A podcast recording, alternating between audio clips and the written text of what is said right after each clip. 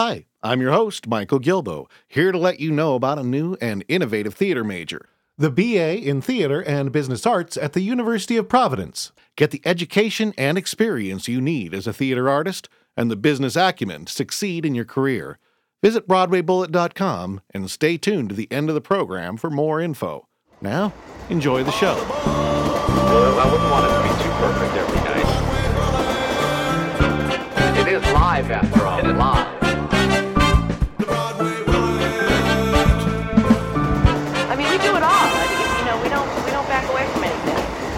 Welcome to Broadway Bullet. I'm your host, Michael Gilboe, and this is volume 118.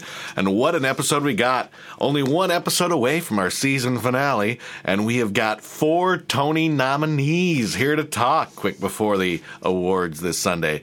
Orfeh comes to talk about her supporting actress turn in Legally Blonde. Kevin Adams designed lighting for Spring Awakening. We've got Anna Louizos, who is nominated for her set design for High Fidelity, but also did Curtains and In the Heights. And we talked to David Pittu for his supporting actor turn in LoveMusik, the Kurt Weill musical, uh, where he plays Bertolt Brecht.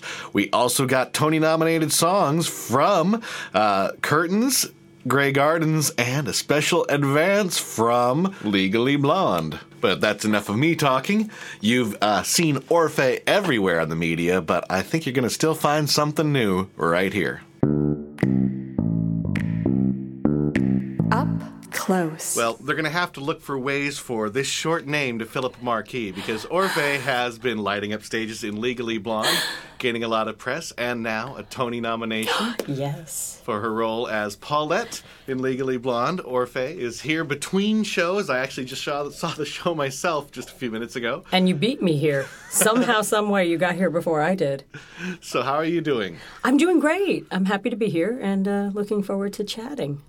Are you? Uh, do you get nervous at all thinking about the Grammys coming up? Or Not the Grammys, I mean, sorry, but you but you know what? I? I wish the Grammys were coming up too. I have been to the Grammys many many times, and I am a Grammy nominator, so that's not a completely off the wall question. yes, it's for in your me. bio. That's It- probably why. I That's what that. you that's what you're remembering it from. But uh, I'm I'm nervous in a good way. I'm nervous, you know. I hope my dress is great. I hope my shoes are fabulous. You know, I, I just think Do you have a designer? I do have a designer. I have uh, this wonderful, wonderful up and coming guy named Angelo Lembrew, and he built me a dress on my body. Seriously. So I'm going for my third fitting this coming week, and hopefully it'll it'll be a big hit.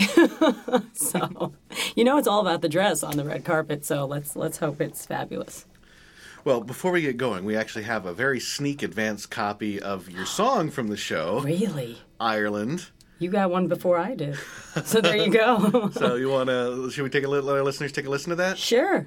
L, do you know the number one reason behind all bad hair decisions? Love. You lost without your love. Your heart is on the floor. I can help you. I've been there before. When I need to relax, I just put on some tracks from this CD I bought for the store.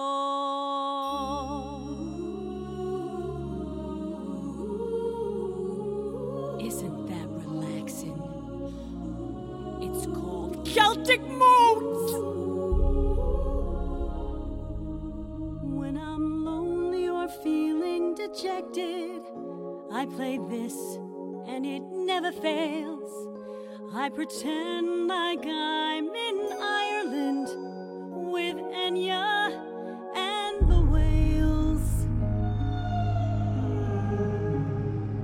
When my telephone gets disconnected, or I spend every night alone. I pretend like I'm in Ireland where the Irish bagpipes drone. Smell the grass as a rainstorm is ending.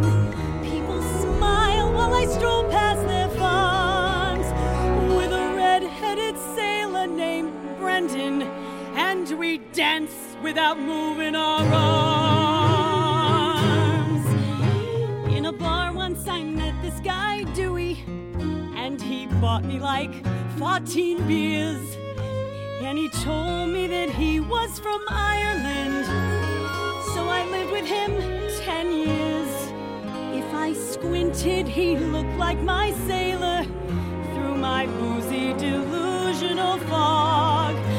But he dumped me for some slut named Kayla, took my trailer and took my dog.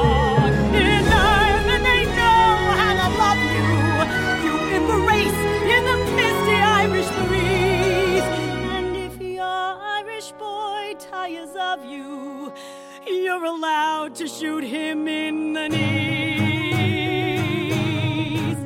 Hey, you look like that poster for Ireland.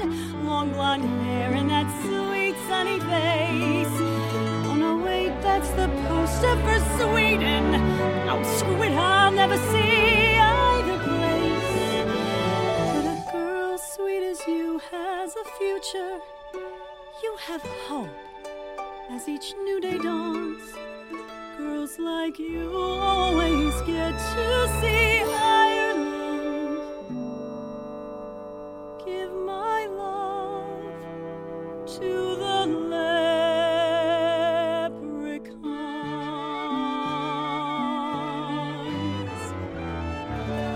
To me, one of the most undeniable things about this song that watching you today how does that big voice come out of that little body?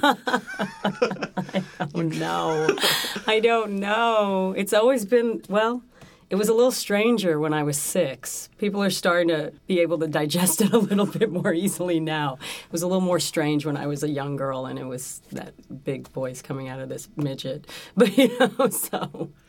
I mean, a lot of my listeners, I think, know I make no secret of. I love it when it is when singers on Broadway don't have the traditional Broadway sound. Yes. And as you started singing that song, I was like, "Oh, the- here's a great, unique voice on Oh, stage." thank you. It gets me in some trouble now and again because people are very, their ear is trained for a very specific type of voice when they go to a Broadway musical.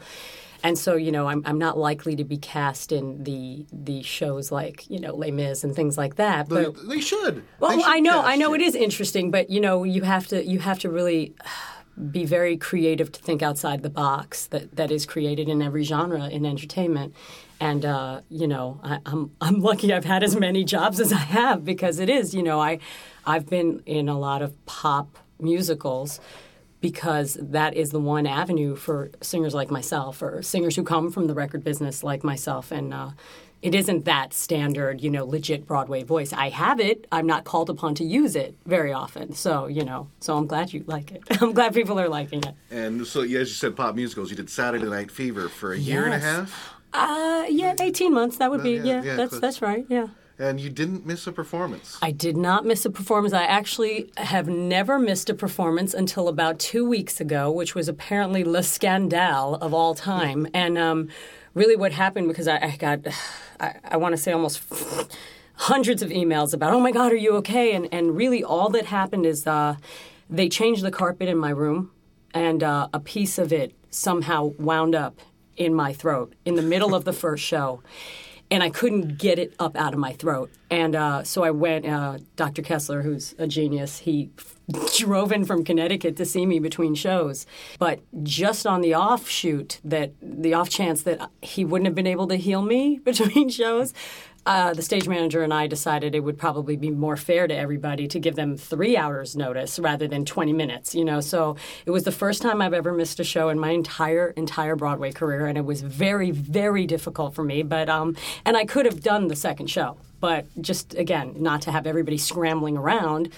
I, I felt it would be best to just say, you know, okay, I'll I'll, I'll bow out of the show tonight. Was the understudy actually prepared? Because I can imagine the understudy going, no, because "I won't get on stage. It's no, Orfeh." no, they no. Actually, they weren't prepared, and that's why it was. It was you know, our stage manager was like, "Look, let, let's really give everybody a long time to get to this because I've never ever called out, and and uh, you know, I've taken a couple of vacation, not even a couple. I took a vacation, and um, I have had uh, pre-scheduled outs, uh, maybe two. In, in all, I had one during Trailer Park. Otherwise, I don't. Uh, I'm the kid who wouldn't go to sleep when I was, you know, with the adults because I just knew I'd be missing something. So I just have that chip. You know, I'm just like I'm not. What's going? I'm not missing anything. See, I never miss school. It's just, it's just the way I am.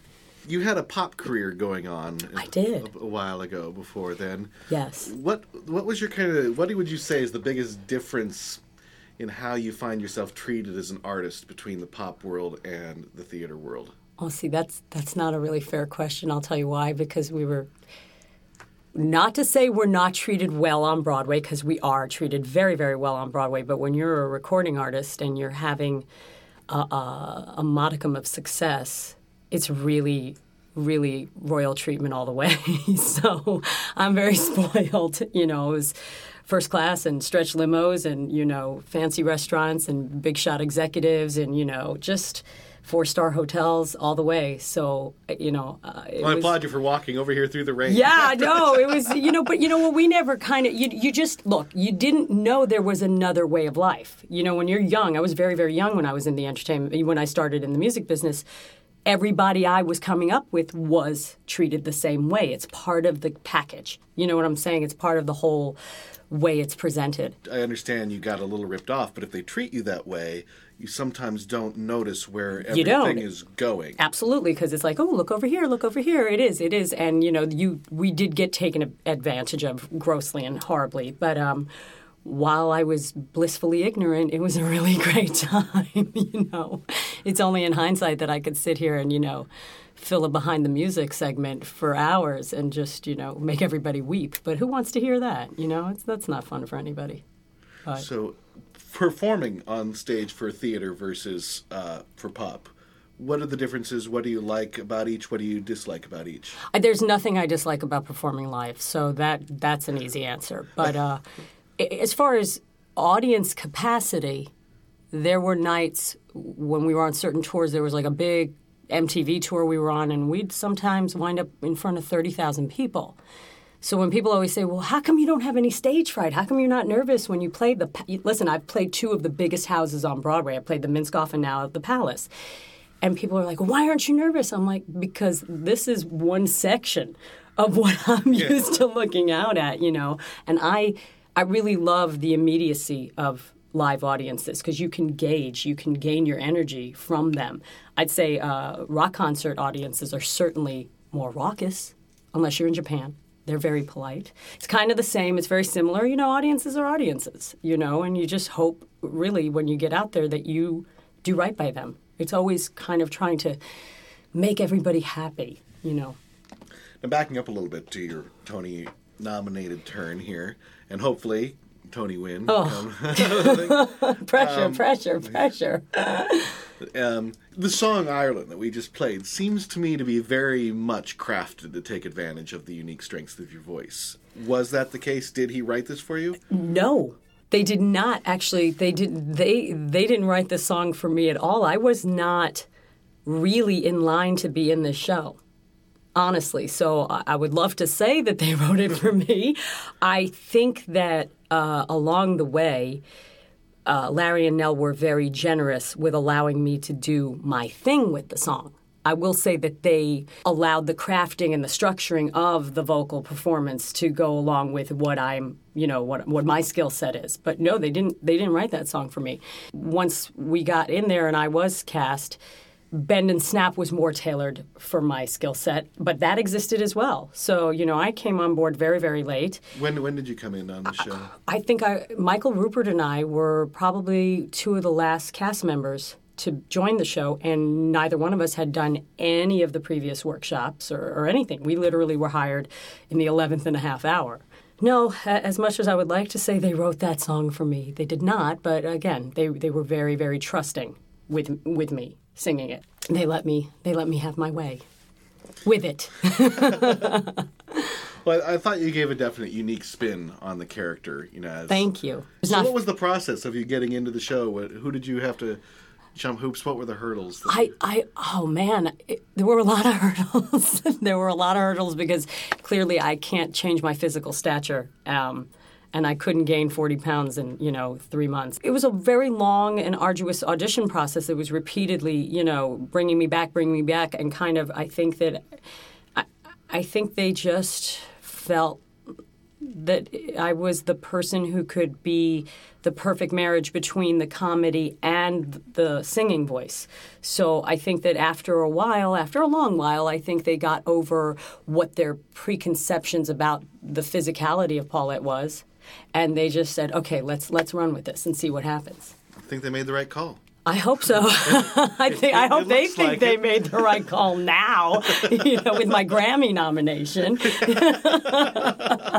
Oh, you're never going to let me forget that. No, you? I'm trying to put it out there. I'm trying to make Yep. it happen. I'm trying to conjure it. Now, um, I, I understand that you might be interested in trying to put together uh, another solo album and going back to that. Or Oh yeah, I do. It's it's my it's my dream. It's my goal. It's everything that I gear my life towards. But doing eight shows a week, honestly, it if you're going to do it justice, and if you're going to show up like I do every day, it's not that easy to go into the studio till three, four o'clock in the morning. You know, that's that's when you make records. You know, that's when the producers and the mixers and everybody work, uh, and the writers. So it's not easy to do it while you're in a show. So I'm hoping at some point I can pick back up where I left off. You know, 106 years ago. you know. It's always my dream. But, you know, I get to do cast recordings. You know, I did Trailer Park and we did Legally Blonde. So I kind of get to do the, do a little bit of that and get into the studio and, you know, exercise that muscle too. So One last thing. It's been talked about a lot, so we don't have to go into, into a lot of depth. But just for our listeners who don't know, how much fun is it getting to work with your husband on stage every night? It, it, it is honestly, and it's not a cliche and it's not a line. It's Andy's such an unbelievably charming and wonderful human being, and I'm very, very lucky he was brave enough to marry me. So he's got such a sparkle and a twinkle in his eye, and it, it really it's an effortless, effortless thing. It's the most effortless part of my job to get to see him. you see, I can't even like stop giggling when I talk about it. But it's really we've done five shows together, so we have a really instant, effortless chemistry between us, and it's it's the best part. It's the best part to know that my husband gets to not be my husband eight times a week, and I get to like fall in love with him all over again every night. All right. Well, it's always wonderful to talk with somebody who's Tony nominated, Grammy nominated, Emmy Yes! nominated, and Oscar, Oscar nominated. Thank you Thank so you, much. Faye. All right, thanks. Close. I'm sitting here with Kevin Adams just shortly before the Tony Awards, and I have to say I don't want to wish any bad mojo on him, but I'm very excited because I think he's a lock to get it. I will just be dumbfounded if he doesn't take the award. yeah. But in addition to doing the lighting design for Spring Awakening, he has also done such shows as Passing Strange, Hedwig and the Angry Inch, and a lot more. And he's here to talk about his unique style and everything he does. How are you doing? Hi, Michael. I'm well, thank you. So, how- I guess to get get it out of the way, the inevitable. Uh, you know, how are you feeling about you know the Tony Awards? I'm coming up feeling great, and I can't wait for it to be over. I can't wait to be on the other side of it all. Uh, it's neat, but it's we opened five months ago, five and a half months ago, and it's just going on and on. And I'm ready to move on to a new place in my life.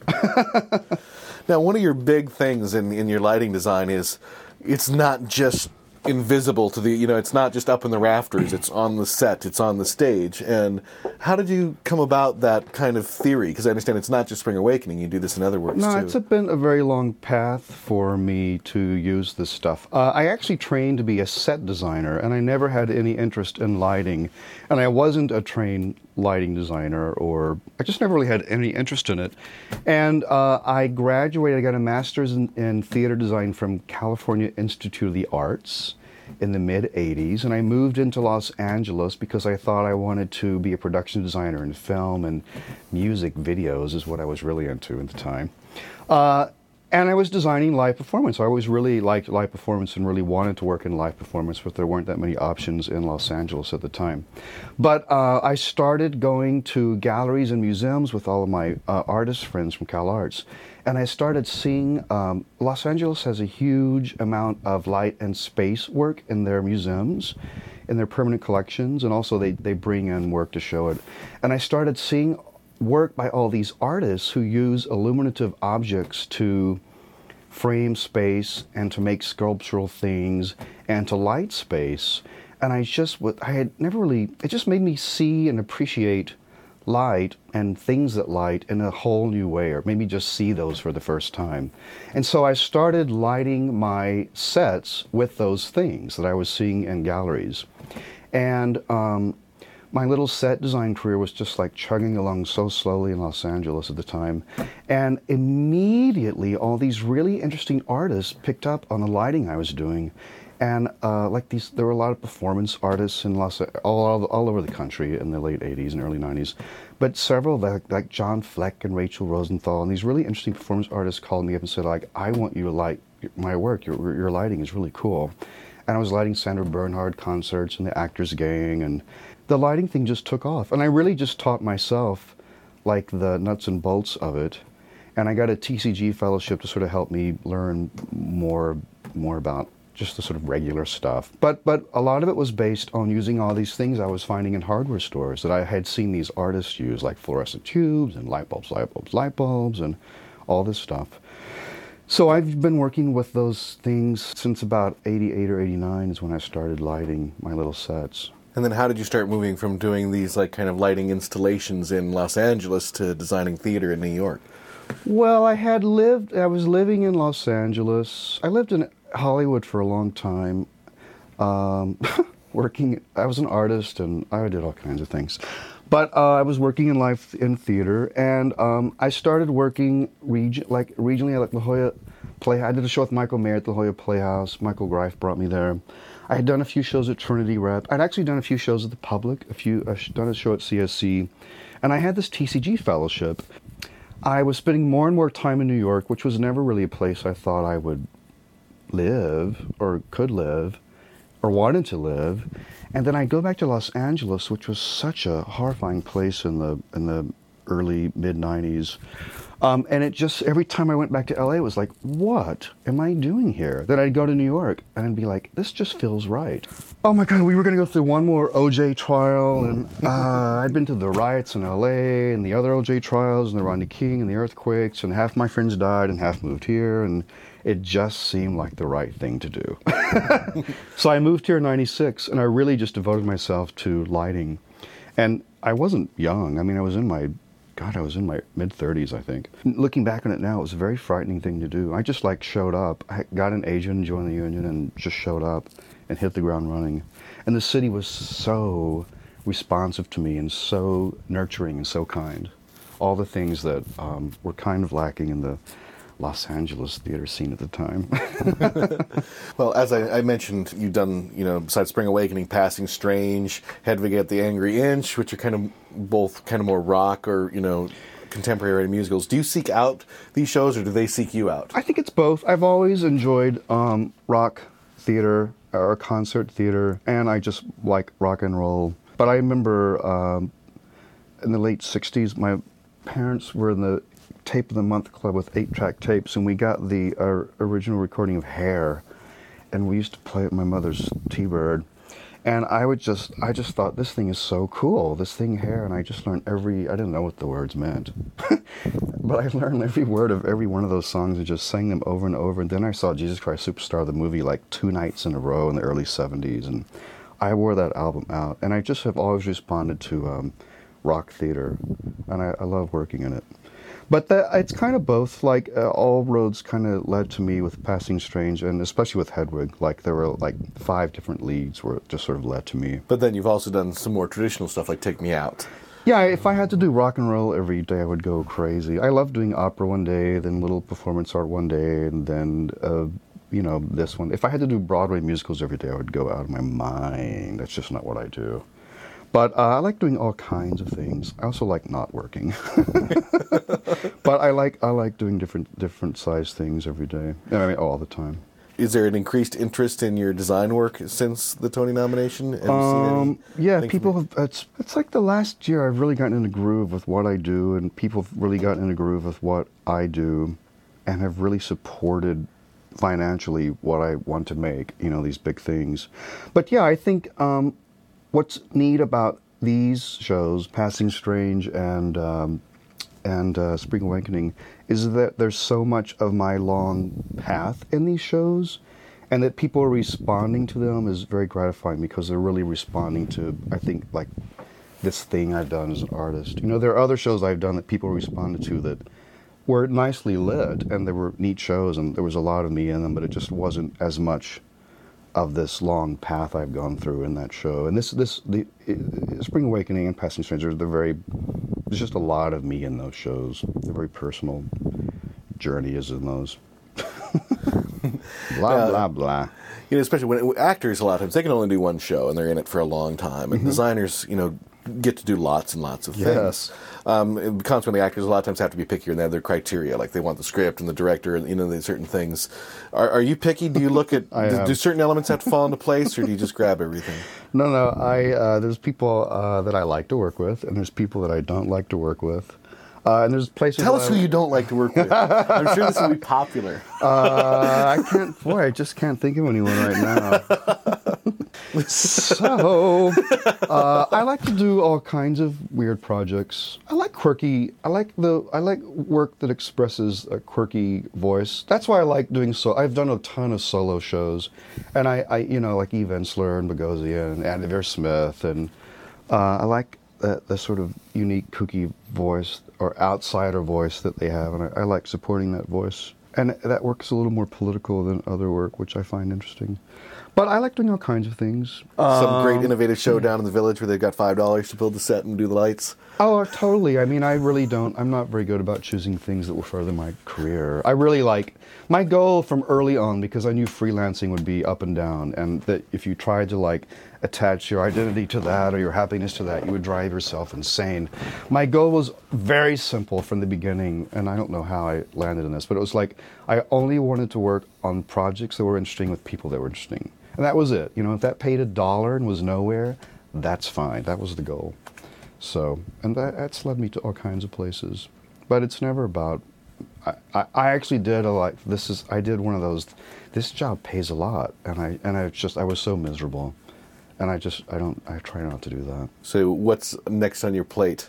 Oh, I'm doing some gardening, some very important gardening this summer, and uh, I'm doing some shows. Uh, I'm doing two shows at the Westport Playhouse. I forget if it's country or county. I'm sorry.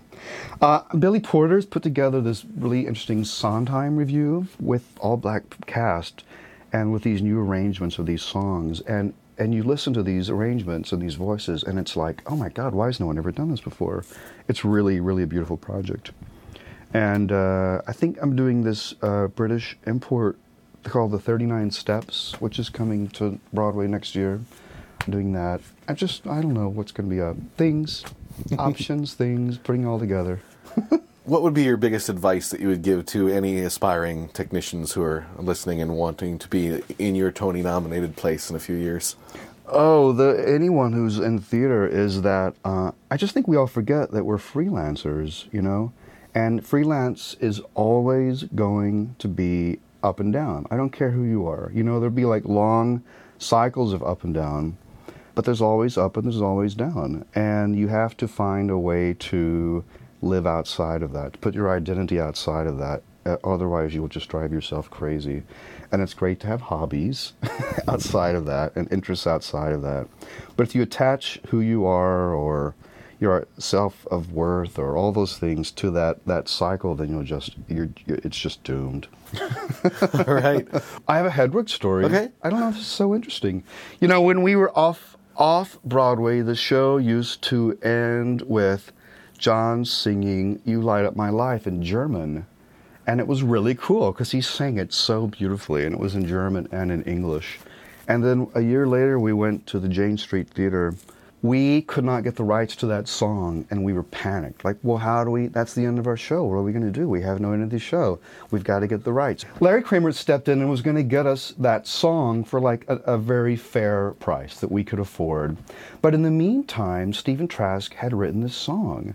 And so one day he called us all to Midtown, and we sat in this little tiny room, and he pulled out his acoustic guitar, and he played Midnight Radio for us. And we were like, okay, well, well, I guess we should just sort of try that. So we ended up not getting the rights for You Light My Life, and we uh, we stuck with Midnight Radio instead. And we had exciting things like that that are kind of cool to be a part of. it's been a fun ride. Well, thanks for, uh, so much for stopping by Broadway Bullet. My pleasure. Take care.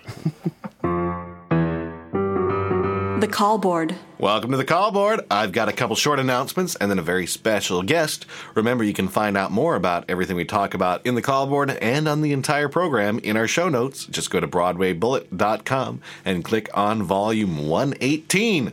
All right, Pirates of Penzance, now known as Pirates with an exclamation mark, begins its run at Paper Mill Playhouse June 7th and runs until July 8th. Nice to know they got their financial difficulties sorted out. Also, Broadway Loves the 80s, a benefit concert for United Nations Association Hero Campaign will be held on June 13th at Joe's Pub.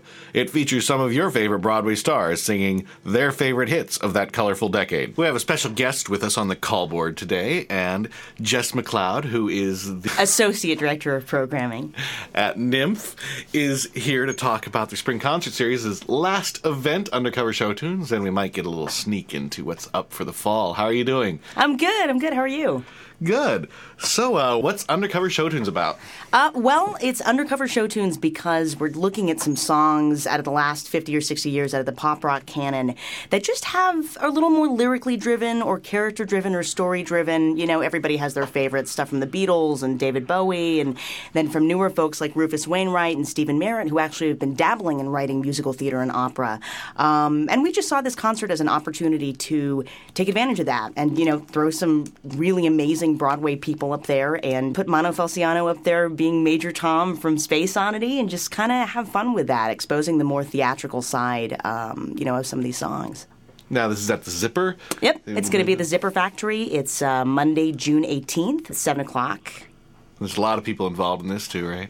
Yeah, uh, like I mentioned, Mono, Michael Winther, um, Nancy Opel, as of this morning, I think, Alison Fraser, uh, Christian Campbell, and Gloria Reuben, Miriam Shore, Mary Faber, who's currently appearing in Avenue Q, and who else? We, we, we haven't quite solidified all of the casting yet. We've still got a couple of balls that are in the air that we're actually really excited about. But it's a really terrific kind of broad range of, you know, Broadway people, some film and TV people, but, uh, you know, what I've been finding is all people who really like musical theater and really are kind of turned on by the idea of taking taking some pop rock songs and just throwing them up there in a concert style, telling the stories a little bit. You know, we're going to do like "She's Leaving Home," that Lennon McCartney song, and and "Our House" the by Crosby, Stills, Nash and Young, um, and you know, break down the lyrics and kind of tell the story a little bit more. Um, I guess you could say uh, specifically. And also, kind of as a tease, uh, many of our listeners really love the NYMF coverage, and we're definitely going to be doing even more this Oh, year coming up. great! We love to hear And that. uh, so you were you were in charge of the selection of the whole process for Next Link. Well, I wouldn't say I was in charge. Um, I guess you could say I managed the process. Uh, of the 30 plus musicals that come to the New York Musical Theater Festival every year, 18 of them come to us through totally open submissions.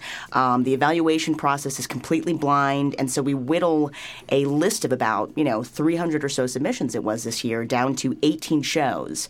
And we are very excited about this year's 18 shows. I'm curious, how hard is it to analyze from the page to the stage? To analyze from the page to the in, stage, the, pa- in the past, how many surprise, how many shows have surprised you as being a lot better than you thought they were going to be, and how many were like, "Oh, we made a mistake." Oh, you mean in production? well, we, we've, we've never made a mistake. I should go on record as saying that. no, no, no. NYMF, uh, NYMF doesn't make mistakes. You know, I will say that, that there are so many factors that come into play when you go from the page to the stage, you know, and that's actually why this year, I mean, different factors like who's producing it and who's directing it, what kind of uh, interpretation they want to, you know, take with the production, what kind of angle they want to take, who ends up being in it.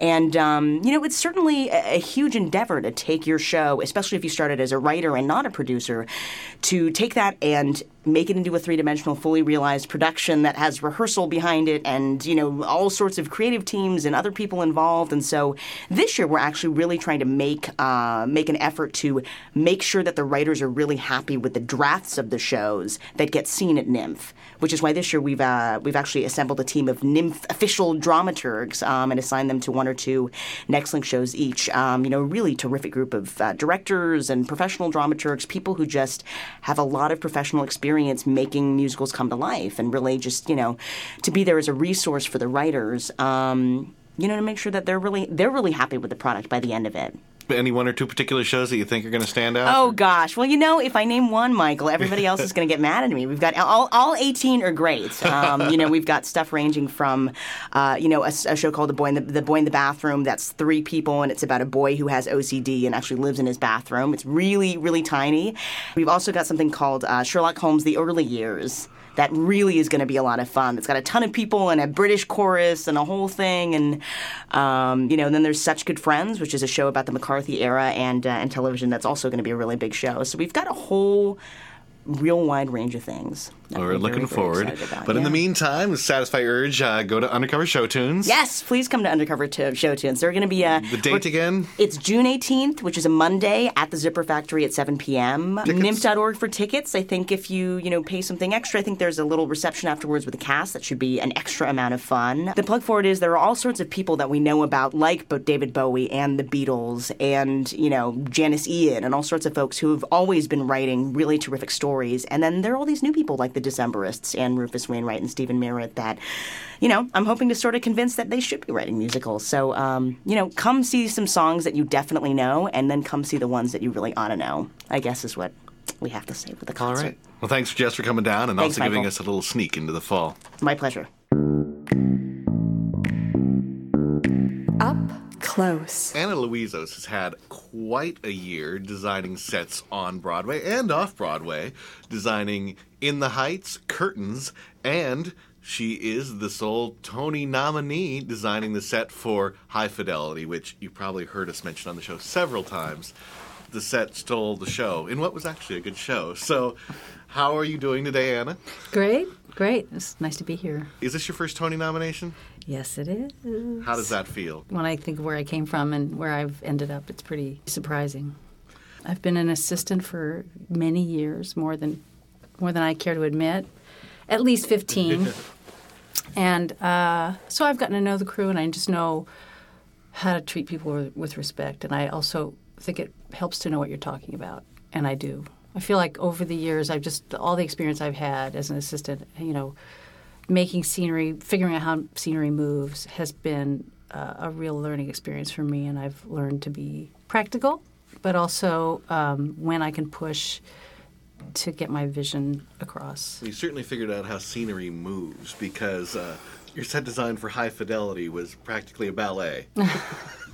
Not only a technical, impressive feat, but it was a very artistically successful in helping further the story, I thought. Oh, thank you. What is it like getting all those pieces literally moving constantly around the stage? What kind Yeah. of what kind of track work is going on underneath the the automation was pretty superb, I must say. The the shops did an incredible job. And when Walter, Bobbie, and I first sat down and talked about the show, he gave me a list of what his requirements were for the show. And one was he w- didn't want any blackouts in the show. He wanted the scenery to move a vista, which means in front of the audience without, you know, without any curtains coming down or anything. And um, he wanted the scenery to dance, and he wanted the scenery to be funny. and he also said uh, he wanted the set to look like it was put together by these guys, these slacker guys, a bunch of smart slacker guys. He wanted it to look like it, that they they built it. Uh, it had to have character. It had to look authentic to these characters. I like efficiency. It's something that I love to do. Even with Avenue Q, everything was very compact, and things popped open, and things came out, and I don't know. It's, it's like something I like to do. I like to try to figure out how to make things be very efficient. I figured out how to have the minimal amount of pieces on stage that could just shift and transform, rotate, track on and off um, in as many possible combinations that I could come up with. Is it a little like those, you know, those square little puzzles where it's a Like traffic jam, the cars? No, the, the, the square little thing where you got the cars and you try to move them. Yeah, in a way, it's, it's like that. And, and some of them flip around too, because there was this there was a scene where uh, we were in the bedroom. We were in Rob's bedroom for a moment. No, we were in Ian's bedroom, which was the guy who had the Shiva on his wall and the and the Buddhas and all the, the Indian gods. And then we had to instantly transform from that scene where Rob says, "I hate this guy," and suddenly he throws himself on the bed, and it transforms to Rob's bed. So That was that was pretty cool. that was impressive. I love that. I love that scene. and then the only way I could come up with it was was these uh, vertical blind ideas that that sh- trans, you know that flipped around, and then of course we had the bed that was a bed on top of a bed uh, because Rob needed to just kind of collapse on top of Ian and uh, Laura who were descending into hell in his fantasy. It was uh, it was a lot of fun. It took a lot of meetings. We met many many many times. I had model pieces. Uh, my poor assistants kept building new versions of model pieces, and we kept bringing, schlepping everything to the producing office and sitting in the conference room with Walter and moving little pieces around and talking through every scene and how we could get from one scene to the next. What would be the most interesting way to do it? We talked through everything, and then when we went to Boston, we try, you know, we did our out of town tryout. There were a number of times when Walter said, "You know, I'm not quite sure how we're going to get to the scene. I might want to change it, but I know I have enough of the toys to play with that we can try something different." And he was very uh, creative about it. You know, we changed a few things from what we came up with in the, in the work process in the studio, and uh, it all worked. Still, you know, it was great. It was wonderful to discover those things once we had all the toys, the real toys, you know, on stage. The programming was it's all computer programmed. All that all those moves had to be set up in tech. We had two shops building those the the set we had Hudson Scenic up in Yonkers. They did all of the uh, scenery that moved on top, and then Show Motion from Norwalk, Connecticut, built all the tracking pieces. You wouldn't have believed the basement. the basement was uh, it was like a, the space shuttle launch pad down there. it was fun to watch people come down from the bed when you were down in the basement when they were descending. You know, it was really cool to look at. Kind of scary too. So, in, in developing your career, um, how did you get started? Where did you go to school, and how did you take being like a neophyte into becoming a Tony-nominated set designer? I'm sure there's some tech people out there wanting to know how. I grew up in California, and I went to uh, I wanted to be an actress way back when. I went I went to college thinking I was going to be an actress, a performer. I went to Mills College in Oakland, California, for two years, and then. Um, decided I needed to come to New York, so I transferred to NYU in their undergrad acting program at Tisch. And then um, after I graduated, I thought to myself, mm, I don't think I want to be an actress. I think I want to do something else. But throughout the time I was, um, you know, in college, I always loved, you know, helping hang the lights and all the backstage stuff I was really interested in doing. And I always could draw. You know, I was always interested in more than just being on stage anyway. And also just the sense of control of, you know, your your future and your destiny just seem better suited backstage than on stage because you know there's so many actors out there. It's not not my cup of tea ultimately. Mm-hmm. I started thinking about designing and, and so I started assisting because um, I had the aptitude. I could I could draw and draft and build models. So I did that for five years, and then I decided to go back to school to get my master's at NYU. And uh, so I, it was a gradual uh, learning process for me. You know, even as a kid, I loved building things, and my father was very, very helpful and, and very encouraging for me. So I think, you know, I always had an interest in that.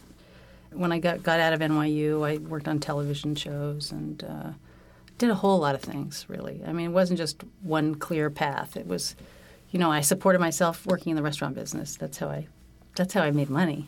And then uh, once I got out of college, I was able to get into the union and then get better paying assisting jobs, a lot of assisting jobs. You know, and the only design work I got was little off Broadway shows, you know, like music theater festival type stuff, you know, digging in dumpsters for props and. Uh, Having five dollars. Exactly, yeah, no, hundred dollars, you know, and or if you got you know five hundred dollars, you ended up spending it on props and your friends to help you and paying your friends to help paint the scenery, all that kind of stuff. It was just a long, slow process. And somehow it's just it's crazy how you end up just lucking out with one show and suddenly it, it helps transform your career. What was the one show for you?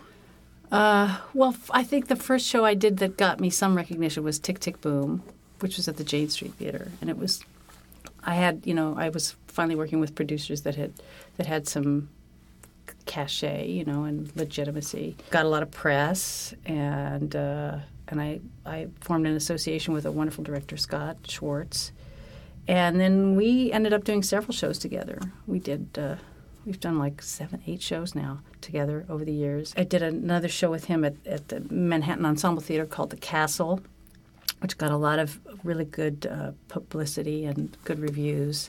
And then a year later, we did another show at MET called Golda's Balcony. That same year, I ended up doing Avenue Q at the Vineyard Theater, and I'd say that you know Avenue Q certainly was the one show that really changed my my trajectory. And uh, that same year, I ended up working on as art director on Sex in the City. I got that same job around the same time, so I was doing Golda's Balcony, Avenue Q, and Sex in the City all around the same time. And then when they decided to move Avenue Q um, uptown, and then two months later, Golda's Balcony moved uptown as well. I had two Broadway shows, in, and I had to leave Sex and the City because I just, you know, suddenly had two Broadway shows, and it was like, oh my God, it's a dream come true for me. That's what changed things, and that was only four or five years ago. I think out of all the shows that you designed that I've seen, I think the the biggest thing that I have to say is I don't see a style, and I, you you suit the storytelling very well. I try. The individual I- yeah. show, like I mean, Curtains was a very different beast than uh, Oh, yeah. High Fidelity. Yeah, I, yeah, I, I, I think that's true. And uh, I remember I worked for Tony Walton for a, a, a number of years, and uh, he was a wonderful mentor and uh, example of just being a good person and being a talented person at the same time. You know, he said, "Don't worry about a style." He always said that. He said, "You know, your your style will evolve, and you won't even realize it. You won't even be aware of it." For me, it's the most important thing is to talk to the director and understand how to tell the story of the play, and whatever shape or form that takes, uh, I'm willing to go in whatever direction that is. It's fun, you know. You get to try all kinds of different things, and it's like being an actor, really. When you think about it, actors, you know, they um, embody the character that they're they're reading for. So, you know, I think it gives them versatility, and that's the fun part, really. Well, I understand. Uh, just as a, another quick plug, a friend of ours, David Kirschenbaum, has been on the show a couple times. I, I understand you're slated to work on his show, Vanities. Yeah, I'm really excited about that. I uh, I saw uh, a little closed reading uh, of it uh, a couple weeks ago, and the, they were singing the songs from the show, and I just think the music is fantastic. And uh, I remember seeing that show when it was a play years ago at the West Side Arts Theater in uh, here in New York, right down the street actually from here. it ran forever. It was one of those off Broadway phenomena that just uh, wouldn't stop uh, running. And uh, reviving it as a musical is is a, just a brilliant idea, I think. Um, and it just infuses it with a whole other life, especially because now Jack Heifner has added another section to the story. T- story. So for those of us who had seen it the first time around, we'll have a whole new perspective on the show. And I understand you have a very interesting blind item. Uh, yes, uh, sometime in the future, I'm very excited to be looking and looking forward to a musical version of Tales of the City. But that's all I'm going to say. the Armistead Maupin Yes. books for those who. Yes, exactly. Well, I thank you so much for stopping down here and coming down on a rainy, another rainy day here in New York. It feels good. It feels good to be here, and uh, it's very exciting to be here. And I'm th- I really appreciate your uh, asking me. Thanks. And I wish you the best of luck on June 10th. I'm personally rooting for you. Oh, thank you. Thanks.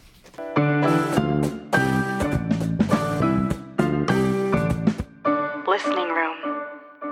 Composer Scott Frankel and lyricist Michael Korie are nominated for Tony Award for Best Score from Grey Gardens. And we've got a song from the new release of the PS Classics Grey Gardens original Broadway cast recording. Here's Will You, performed by Christine Ebersole. Good afternoon, everyone, and welcome. Welcome to Grey Gardens. I'd like to commence our little tribute to young love with one of our all time favorites Gould, Will You?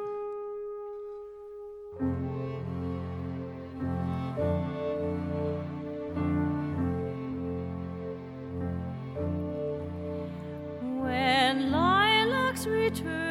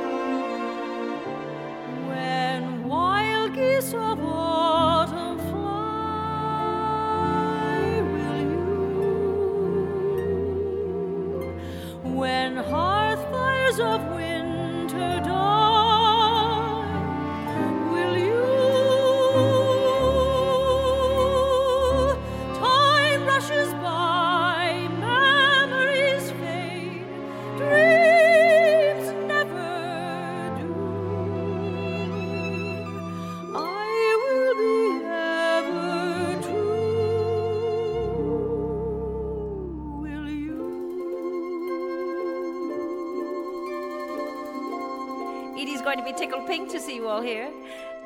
I'm afraid she's slipped away for the moment. The guest of honor, she's missing in action. Nerves, I'm sure. But she won't be gone for long. I just know it. Why, just look at the garden, the sound of the ocean, and all of you here. All of you come to celebrate Edie, my little Edie. Why, I've no doubt any minute she'll come breezing down the stairs.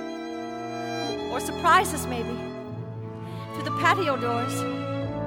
Because I ask you, who could ever bear to leave?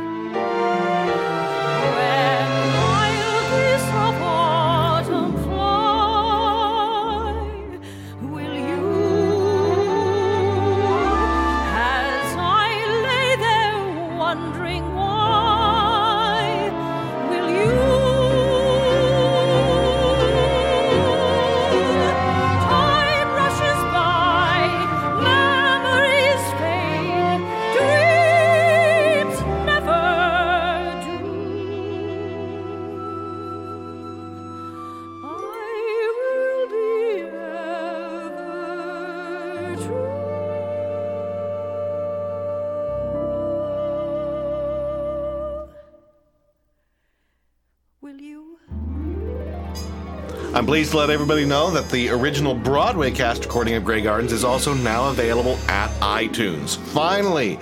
Although you're going to have to search for it under original Broadway cast recording. No, that's not me, that's iTunes. Original. Gotta love it.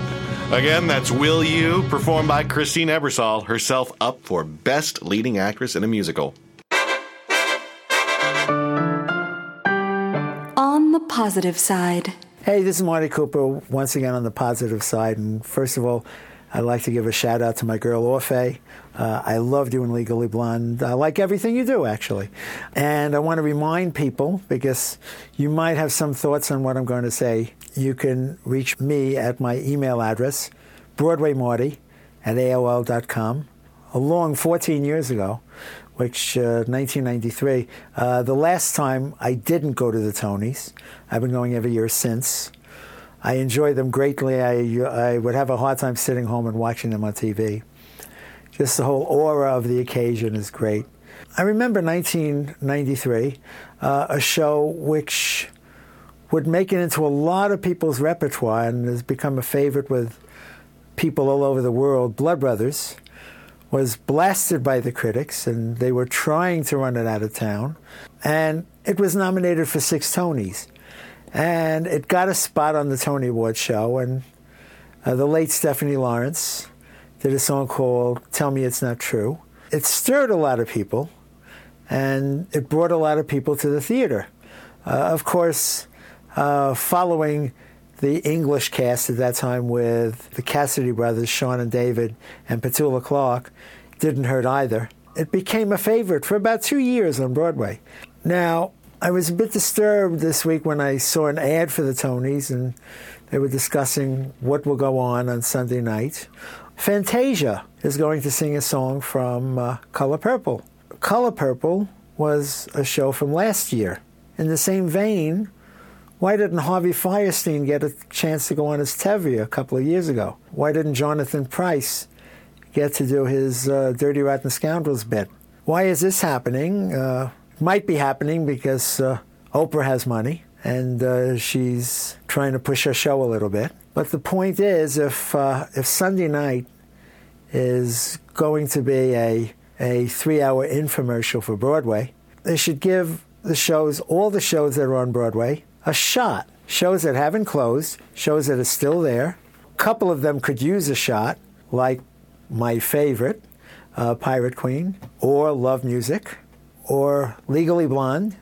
Why aren't they giving them a moment on the show? Why are we reiterating last year's? Guys, I got to tell you, the producer of the Tonys, you should look more into selling the wares you have on Broadway now and not reiterate what was. I mean, that show obviously is running successfully. I understand Fantasia is great, but let's not go back. Let's sell some of this year's stuff.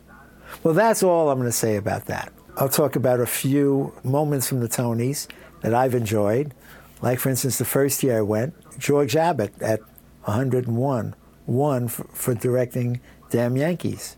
That was very memorable. I've had many good times at those shows.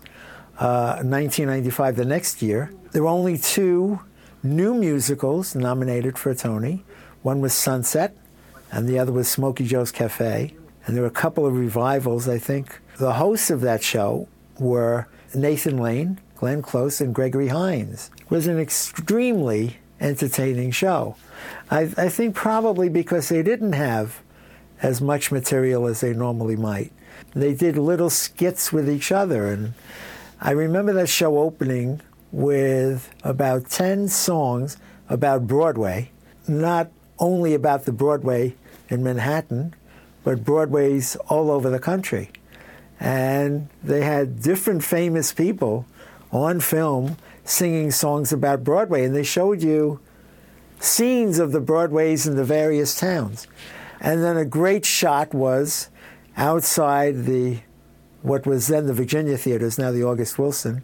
The guys from Smokey Joe's Cafe, they had the band with them, and they marched down Broadway, and they marched into the Minskoff Theater. It was a very exciting way to start a Tony Awards. Uh, my view on this year's, I'm pretty sure if they do it right, that David Hyde Pierce will open the award show with a song called Show People from Curtains. If they do it right. And if you haven't put it together yet, do it that way. In any case, this is Marty Cooper. I'll see you next week on the positive side. On the Positive Side is brought to you by The Colony, online at colonymusic.com or in the heart of the theater district at 49th and Broadway. You can always say, I found it at The Colony. Up close. LoveMusik is the new musical directed by Harold Prince, settling around the story of uh, the marriage of Lottie Lenya and Kurt Weill. But everyone who's anyone in theater knows that a major character in that whole uh, story is Bertolt Brecht. And an actor, David Pittu, has gotten a Tony nomination for his very interesting portrayal of Bertolt Brecht. How are you doing? I'm great. How are you? Good. It's so nice to have you it's here. It's great to be here. First thing I got to say is this performance of Brecht is really I don't know if I've seen a, a, role where really, in a musical, the villain and the comic relief were like all balled up in one such a great, quirky performance. Oh, thank you, thank you. So, what what, what was behind this whole interpretation of Bertolt Brecht? Um, well, a, a, lot of people had a hand in it. I guess Hal Prince and um, Alfred Uhry and Pat Birch, and even I would include Judith Dolan, the costume designer. Um, it was like trying to find the perfect balance of uh, a, really strange non-song and dance man and trying to sort of turn him into one. Bertolt Brecht definitely was not the song and dance man. But I think the I think it's more of a sort of fantasy depiction of the myth of Brecht. You know, a lot of the myths about him and his women and, and you know his his ways of dealing with people, sort of all thrown in together and heightened certainly. Because everybody says, you know, he was a, an absolute prick to deal with in real life, but he was a genius. And most people say the more that you sort of read about Brecht, the less you end up liking him, which could be true. But if you have to play him, obviously you have to love him. So. And you play the most perfectly lovable, hateable character. and you have a you have a great tango number at your entrance, basically, that really kind of steals the show. Oh well, thank you. I think that that's actually one of the best sort of things that the show tries to do and actually really kind of pulls off because it's taking obviously a song from another uh, show, a Brecht Weill show, obviously Three Penny Opera, and using it to our own, you know, storytelling ends. And yeah, I think we've reworked that one in a really good way in terms of showing, especially since it's the introduction the audience gets to Brecht, um, that he was he certainly had this sort of factory of women around him, and um, and I think the song really kind of, even though the song lyrics are about a pimp and a and a prostitute, it, in a way symbolically, that is how many people see Brecht as having used the women around him, because a lot of them contributed to his writing and sort of went uncredited and. I guess you could consider that to be pimping of a certain kind. and the choreography puts you in continuous, very close proximity with three very lovely women. Yeah, it's a great little. Is, that of- difficult to pull? Uh, it was difficult rehearsing, certainly, because it was really like putting a little puzzle together. And we, Pat Birch, never wanted us to um, really be uh, disengaged once we sort of come together. And, and I think it's yeah, we turned it into this little machine. It's really cool and it's really fun to do. You've had kind of a busy year. This is already your second Broadway production this year as well. Yeah, or you could say my fourth. Fourth.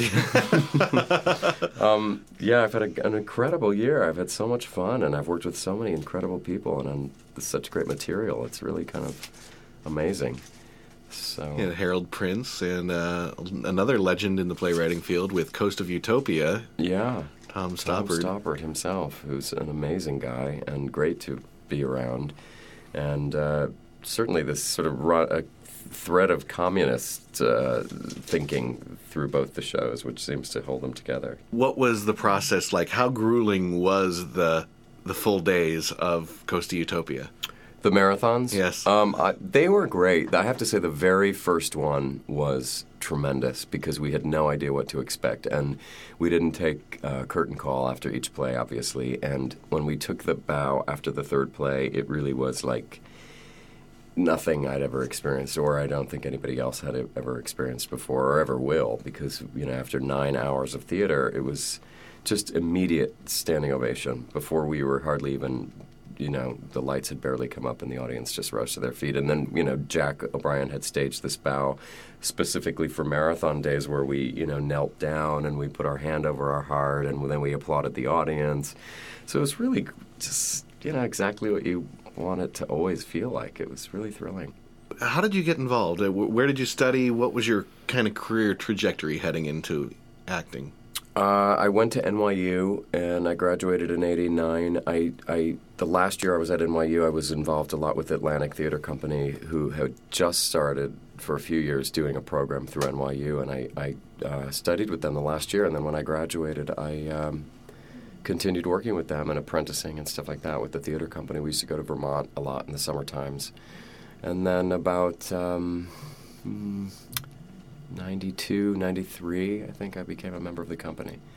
So I've been connected with them a lot too, and um, I love working there. I teach there, I've directed shows there, I've acted in shows there. And the Atlantic Theater Company definitely had a hot streak this past year. Yeah, also connected to well Brecht because I mean the Wedekind who wrote Spring Awakening was a huge uh, hero of Brecht, and actually that was one of the sort of surprises I learned about Brecht, reading about him, that, that he really modeled himself in, in large part uh, after Wedekind, and even his own early singing style was modeled after Wedekind, who used to perform, and you know, uh, Brecht's whole uh, performance style was kind of stolen from him a little bit, but in homage, you know, that kind of enfant terrible sort of um, persona.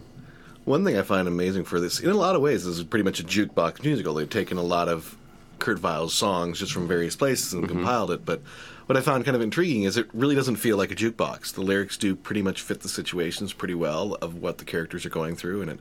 Yeah, it fe- and it- also you have to remember too. Thank God that you know most jukebox musicals are songs written for jukeboxes. Yeah. these songs are written for the theater, so it's and a lot of them did become you know popular standards, obviously. But um, yeah, I think it's it's a great uh, catalog of. I mean, certainly there are lots of people who say, "Why didn't you use Pirate Jenny and other songs?" But you know, there's he, I think the primarily the, the primary interest was telling the love story and not just you know showing off the songs. So what's it like getting the reviews that say that you often manage to steal scenes from such uh, established legends as Michael Cerveris and uh, Donna Murphy? I don't. I didn't know I had gotten those reviews. But I know I've seen a couple that use those, that use those wordings. Oh, I don't know. I mean, it, it's it's it is such a joy to work with the two of them. I can't tell you. I, I, I love acting with them. I think that when the three of us are doing it on stage together, we really do feel kind of like the three of those people. I think it, the chemistry between us seems like it. You know, if we kind of try to approximate what it would have been like between the, the three of those legends, it, it is kind of cast well, I must say. Hal did a good job in that regard. I think everybody walks into a Hal Prince project knowing that really good acting is expected of you. And I think Donna and Michael are definitely, as I like to think of myself, you know, transforming actors. You know, they don't just have a sort of persona that they play all the time, and they really do kind of lose themselves in their parts. And uh, that's the kind of stuff I like to do. Somehow, I don't know, channeling whatever it is I, I, I like to think Brecht would have been like or something, if I can uh, be so presumptuous. but I keep thinking some, he's going to do something horrible, like his ghost is going to drop something on me or something, because he's, just, you know, from what, when, when you read the stories about him, you think he would definitely not like somebody playing him. But I'm sure he'd be very flattered by. I hope so. well, now another kind of interesting twist on this whole show is that Hal Prince worked with the original with Yeah. Lotte Lenya Hal in the original Cabaret, mm-hmm. and how how many layers does that add to the production when the director way back in his you know early days? I don't know. I think you'd probably have to t- ask Donna Yeah. that because I think that he didn't really. I didn't hear him talk too much about her so much, but I must say that you can really see how he is a he's internalized Brecht, whether he realizes it or not. He's he. There's a lot of similarities between Hal and Brecht. I mean, it, you know, in the positive sense, in terms of like his sense of fighting and his sense of you know always sort of reacting against something and wanting his shows to have some kind of you know social commentary. Um, I think that's there even in this. You know, there's still like this sort of jab at America, even with Brecht, you know, and his lawsuits and all of these things that, that sort of become, you know, in hand in hand with American success is, you know, the loss of one's goodness or something. Brecht, who who most dislikes America, takes on its most uh, American lawsuit qualities. Yeah, exactly. and I think that that's a theme that runs through so many of Hal's shows. You know, Pacific Overtures, certainly, obviously, the you know, even Follies. You know, just that sour sort of Sweeney Todd. Certainly, well, you know, it's just that that feeling of uh, corruption. You know, what happens to to people in the world, and especially in America. I think there's always and and, and Hal Prince's life. I think is an interesting combination of that too. You know, he's he's somebody who's really hugely successful in American show business, but yet he's always kind of twisting it a little bit in in the shows. I think you know, he's never satisfied with being comfortable. You know, and he was always saying that to me when we were. He, he has me in the audience, uh, obviously, a few times, and. I was really resistant to it because I have to walk through people's aisles and step on their feet and everything. And and I said, you know, what, people aren't going to like this. And he said, that's exactly why I want to do it. I want to make them uncomfortable. And when he said that, I thought, oh, I see. Okay, that's how I have to think of this, and just embrace that. Are you anxious for the Tony Awards? Yeah, I mean, I, you know, anxious. I don't know. I'm excited. I don't. I, I'm keeping my expectations extremely low, but uh, I've never been, so I'm happy to go at the first time as a nominee, especially for you know a Hal Prince show, which is sort of like a childhood dream come true. Um, so yeah, I'm, I'm very excited. Very excited to go to that. Had to buy a tux, which I've never done before, so it's about time. Off the rack, or did you get a designer? It was off the rack, but it was certainly not off the rack price. Well, I definitely wish you the best of luck. Well, thank And- you. And uh, I do urge people to rush to check out LoveMusik because Yeah, I hope they will. I think it's a really a lot of people, uh, which always surprises me, say they've never heard of these people and they didn't know their story, and I think that's really important. I think it's a really great way to learn about this period of history and theater history, and um, and the contribution that these.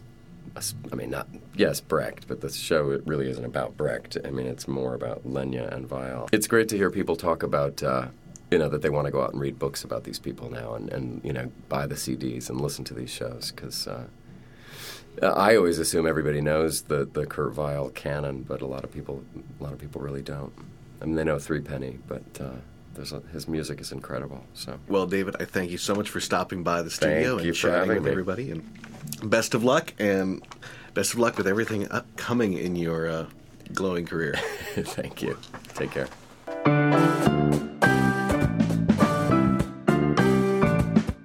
Listening room. John Kander, Fred Ebb, and Rupert Holmes are up for Best Original Score for Curtains. And we have a track from the newly released CD. This is It's a Business, performed by Debra Monk, herself nominated for Best Leading Actress in a Musical. I'm sorry, Elaine, but as a Broadway producer, there's something more important to me than you getting a star turn. What? Me turning a profit. I've never been known as one of those stupid clucks, Elaine. Bambi. Who pisses away a lot of her hard earned bucks, Elaine. Bambi. But facing the fact your coloratura sucks, Bambi. Though it breaks your mother's heart, forget about the part. It's time for you to know why I really backed this show.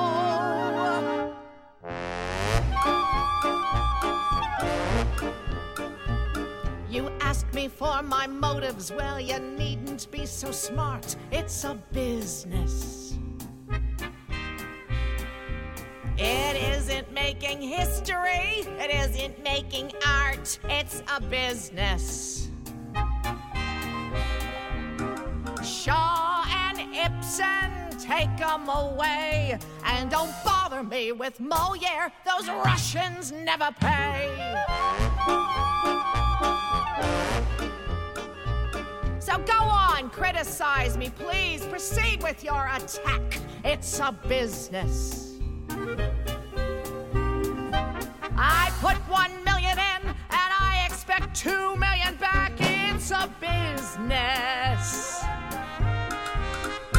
So, what crime have I committed if I'm putting up a fight? It's a business. And I want those paying suckers out there giving me the business every night. Am I getting through to you, Elaine? I'm sorry, Mother, but to me, the theater is a temple. What? So it should only be filled on Shabbos? Give me a hand, fellas. Very funny, you know what I mean? Back me up. The not for profit theaters don't need to turn a buck. That's not business. That's not business. So give them Lysistrata, and I wish them lots of luck. I do business. She does business.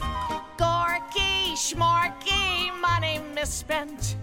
You won't survive Yom Kippur. You'll never get through Lent.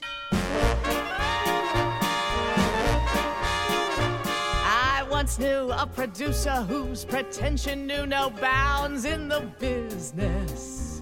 In the business. He mounted Samuel Beckett. I don't mean it like it sounds, it was business. It was business. So now he's down the crapper while I'm working in my prime. It's a business.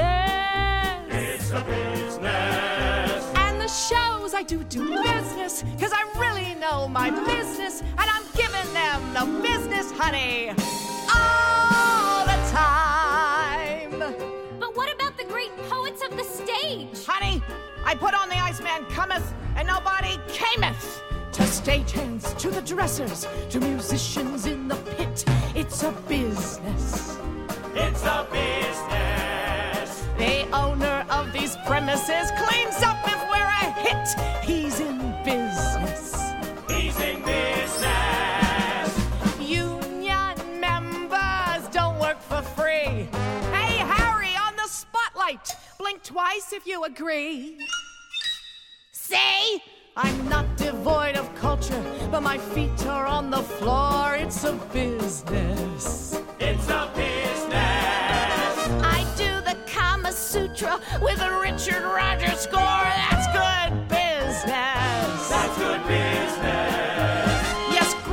My favorite color, and I don't mean on the grass. It's a business. It's a business. And the shows I do do business. Yes, I'm good at doing business. And if you don't like my business, sweetie, blow it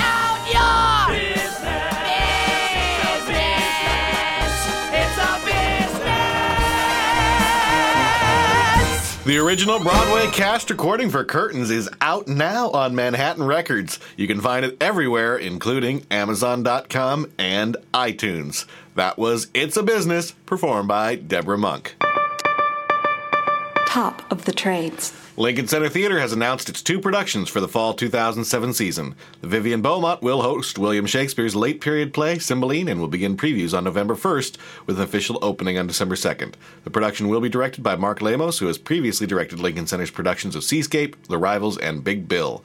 And the Mitzi Newhouse will house the New York premiere of The Glorious Ones, a musical about the troupe of Commedia dell'arte actors written by Lynn Ahrens and Stephen Flaherty, and based on the novel by Francine Prose. Graciela Daniele will direct and choreograph the production, which begins previews on October 11th and opens officially on November 5th. The show had its world premiere this spring at the Pittsburgh Public Theater. A whole bunch of new presenters have been added to the list for the Tony Awards this Sunday. That will all be old news in three days, so check out the show notes and find the link at BroadwayBullet.com, Volume 118, if you'd like more information. The Geffen Playhouse in Los Angeles has announced plans for its 2007 2008 season. It will include Suzan-Lori Parks' 365 Days, 365 Plays, Wendy Wasserstein's Third, starring award winning actress Christine Lahti, the American premiere of Joanna Murray Smith's The Female of the Species, starring Oscar nominee Annette Bening, and the world premiere of Donald Margulies' The Elephant in the Room, Daniel Beaty's Emergency C, and the world premiere of Jane Anderson's Quality of Life, starring Emmy Award winner Laurie Metcalf. Oh, I like her, yeah. Top of the Trades is sponsored by BroadwayWorld.com, your first destination for all theater news and socializing. Curtain call. Broadway's epic Irish themed musical, The Pirate Queen, will close on Sunday, June 17th at the Hilton Theater. The mega musical, which is rumored to have cost over 15 million, will have played 32 previews and 85 performances at the time of closing. Producers Moya Doherty and John McColgan hinted that plans for a European English language production are underway. A cast recording of The Pirate Queen will be released on Masterworks Broadway on July 3rd. Well, I hope everybody enjoys their Tonys and has some Tony parties going on. And I gotta let you know that next week is going to be our season finale until July 19th. And we've got a great, great episode lined up. I'm gonna tell you what's gonna be on it. We have got the audio play premiere of Broadway Abridged. It's a popular blog, BroadwayAbridged.com, and it's going to be acted out for you next week. We've also got the current Elphaba in Wicked, Julia Murney for an in depth interview. Oh, yeah, you're going to like that. We've got a couple performances from the new musical sessions and an interview, some great songs in that. And uh, we're talking to producer Adam Epstein, who's going to give us the scoop on the upcoming Crybaby. So, uh, that's going to be something to chew on for a little while. In the meantime, I'm your host, Michael Gilboe, and until next week, thanks for hopping aboard the Broadway Bullet. Well, I wouldn't want it to be too perfect every night. It is live after all. It is live.